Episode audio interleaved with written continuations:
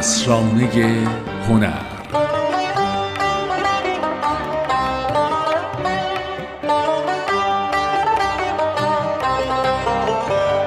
سلام. اینجا اسرانه هنره.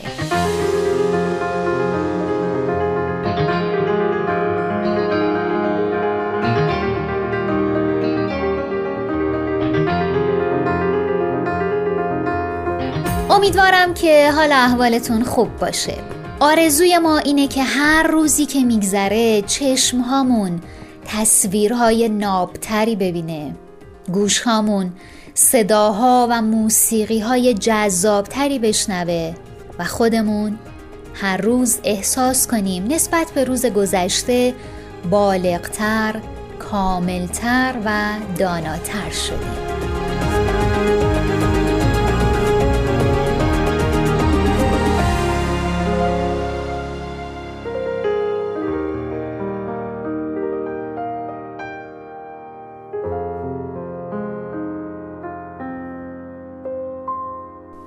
داستان نوزدهم بازشناسی هویت.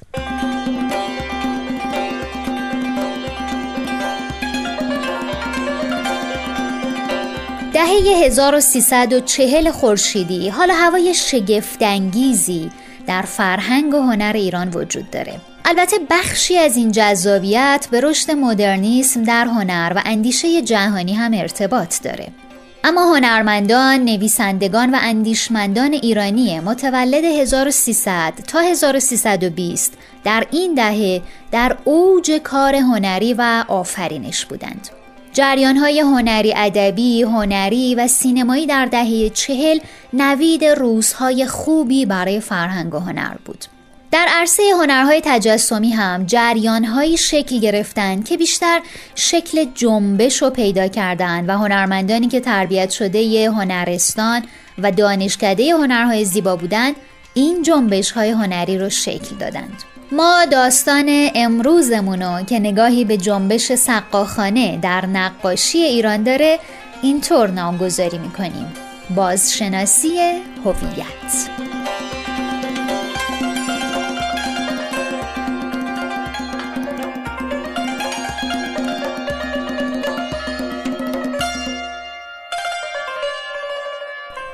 جستجوی هویت یکی از موتیف های تکرار شونده در هنر و ادبیات دهه چهل خورشیدیه. این اندیشه و تفکر در مقابل غربگرایی افراطی در مدرنیسم اجتماعی و متجدد شدن سر تا پای جامعه شکل گرفت. اندیشه بازگشت به خیشتن در بسیاری از آثار فلسفی، جامعه شناسی، مقالات سیاسی و ادبی، حتی در محتوای داستانها و اشعار و فیلمهای سینمایی هم به خوبی دیده می‌شد. در هنرهای تجسمی هم دانش آموختگان مدارس هنری به این اندیشه روی آوردند.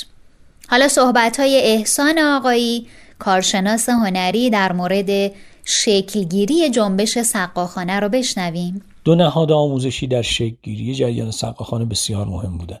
اول هنرستان هنرهای زیبا برای اینکه هنرستان نوگرایی در هنر رو در واقع از زمانی که تأسیس شد در سال 1332 وارد فضای آموزشی رسمی کشور کرد.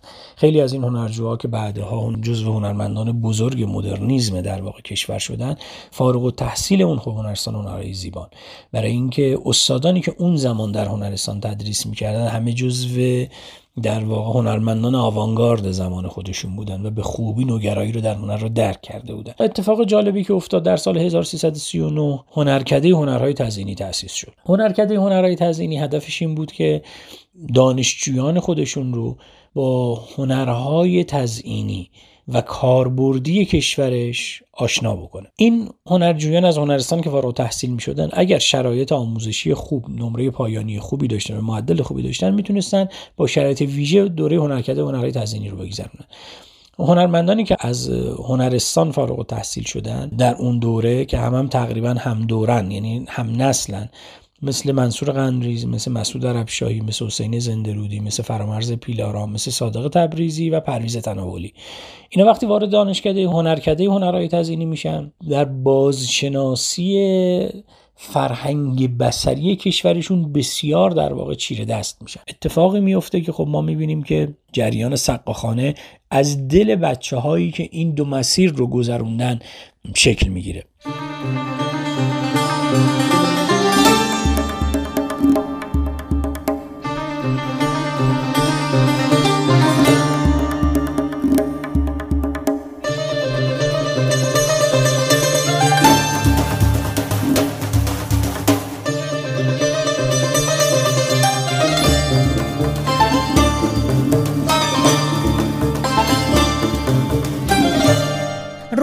پاکباز نقاش و مورخ هنر معاصر ایران در کتاب نقاشی ایرانی نوشته کوشش های زیاپور، اویسی و شمار دیگری از نوپردازان در دهه 1330 نتایج محدودی به بار آورد.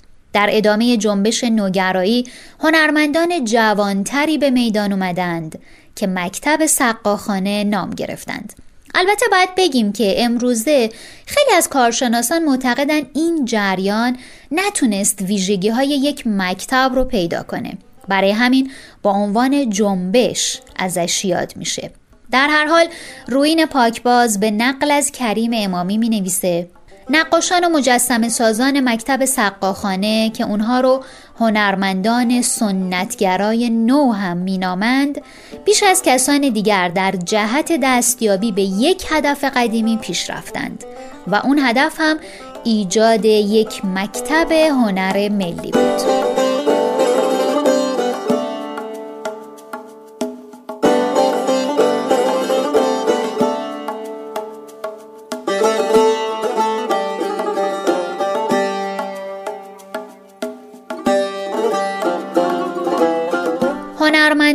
سقاخانه رو در واقع میشه نوادگان صنعتگران قرنهای پیشین دونست تصیبکاران و زرکوبها، قلمزنها و خوشنویسانی که هزار و یک شیء کاربردی رو به کمک نقش و نگارهای ظریف و در هم پیچنده و یا کتیبه های از خط خوش زیباتر می کردند.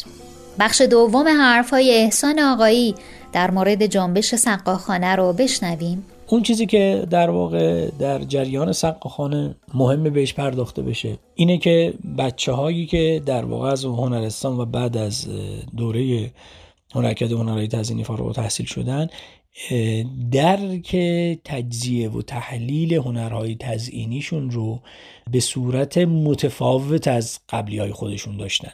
به عنوان مثال می‌تونم عرض بکنم که خیلی از چیزهایی رو که بسیار عادی از کنار دیدگان افراد دیگه گذر می‌کرد.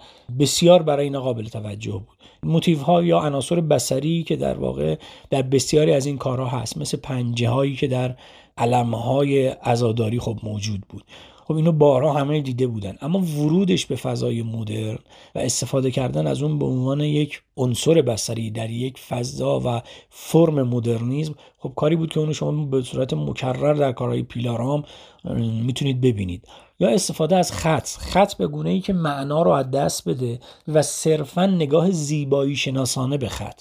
شما می‌بینیم که ما در جریان سقاخانه دو نوع نگاه به خط داریم. یک نگاه در واقع نگاه هنرمندی مثل پیلارامه که خب خوشنویسی رو به خوبی می‌دونسته. عضو انجمن خوشنویسان بوده اصلا و در واقع مدرک ممتاز از انجمن خوشنویسی داشته. و نگاهی که به حروف داره نگاه فرمیکه یعنی خط رو حرف رو به عنوان وسیله انتقال معنا نمی‌بینه و به عنوان صرفا یک فرم که می‌تونه در کنار یک ترکیب بندی یک فضاسازی متفاوتی ایجاد بکنه در واقع. تونسته اون رو ببینید. در کنارش حسین زندرودیه که خط رو زیبا نمی نویسه در واقع بدنویسی می‌کنه در تقابل با خوشنویسی که در واقع فرمرز پیلارام می‌کرده. اما همون بدنویسی عملا ذهن رو به صورت بسیار بسیار آگاهانه ذهن رو از معنای خوشنویسی به دور می‌کنه. چون ما به صورت سنتی ایرانیان هر جا خط می‌بینن می‌خوان خط رو بخونن. و فکر می‌کنن که آیهی شعری مثلی چیزی رو می‌خواد به اینا منتقل کنه. این بدنویسی عملا به مخاطب رو دچار پارادوکس می‌کنه ذهنش رو که قرار نیست چیزی رو بخونه. قرار یک ترکیب بندی رو ببینه. با یک سری از حروفی ما سالها اونها رو وظیفه اونها رو انتقال معنا می‌دونست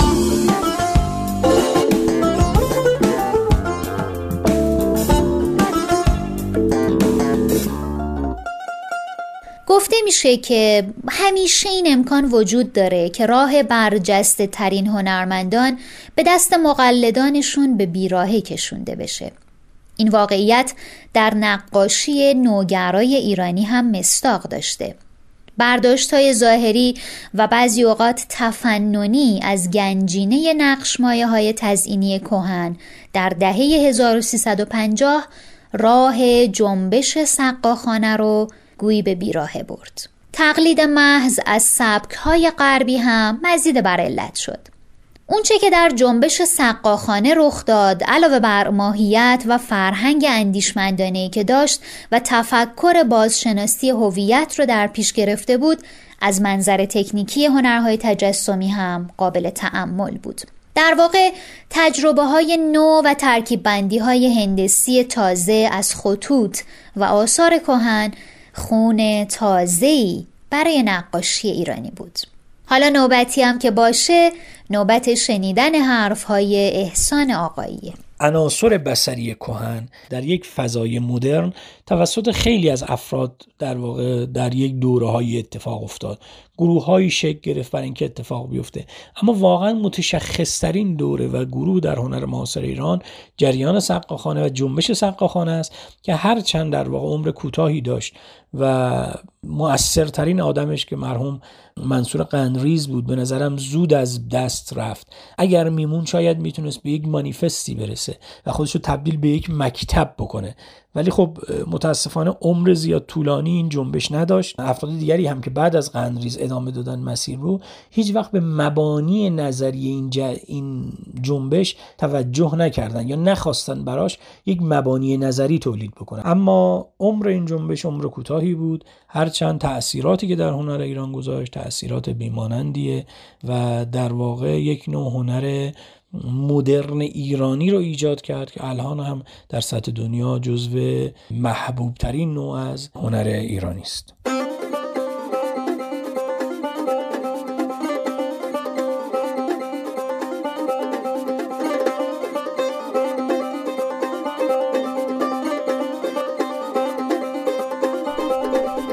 امروز در اسرانه هنر در مورد یکی از مهمترین جنبش های هنری معاصر یعنی جنبش سقاخانه با هم صحبت کردیم.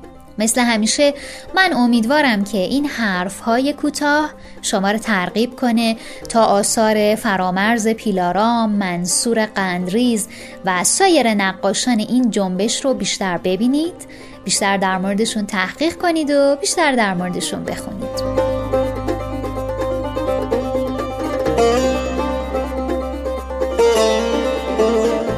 ممنونم که امروز هم در اسرانه هنر با ما همراه بودید. از اونجایی که دوست داریم شما حالا هوای بهتری داشته باشید دعوت می‌کنم یک موسیقی خوب و با ما بشنوید. شیرین من بمان مگر این روزگار تخ فرهاد خسته را به نگاهی امان دهد.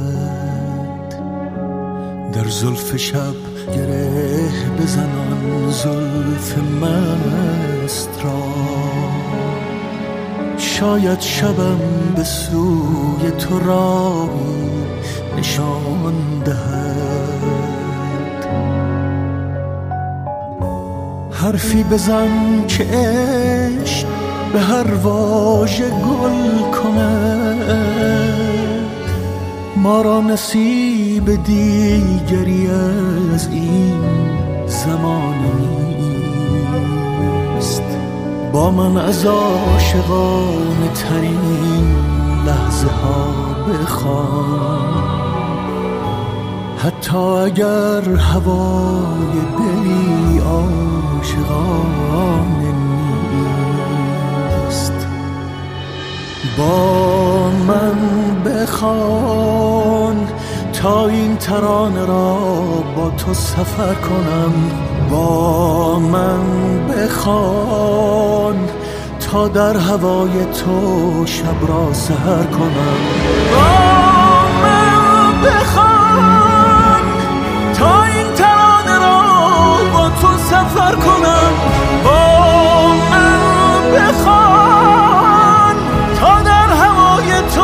show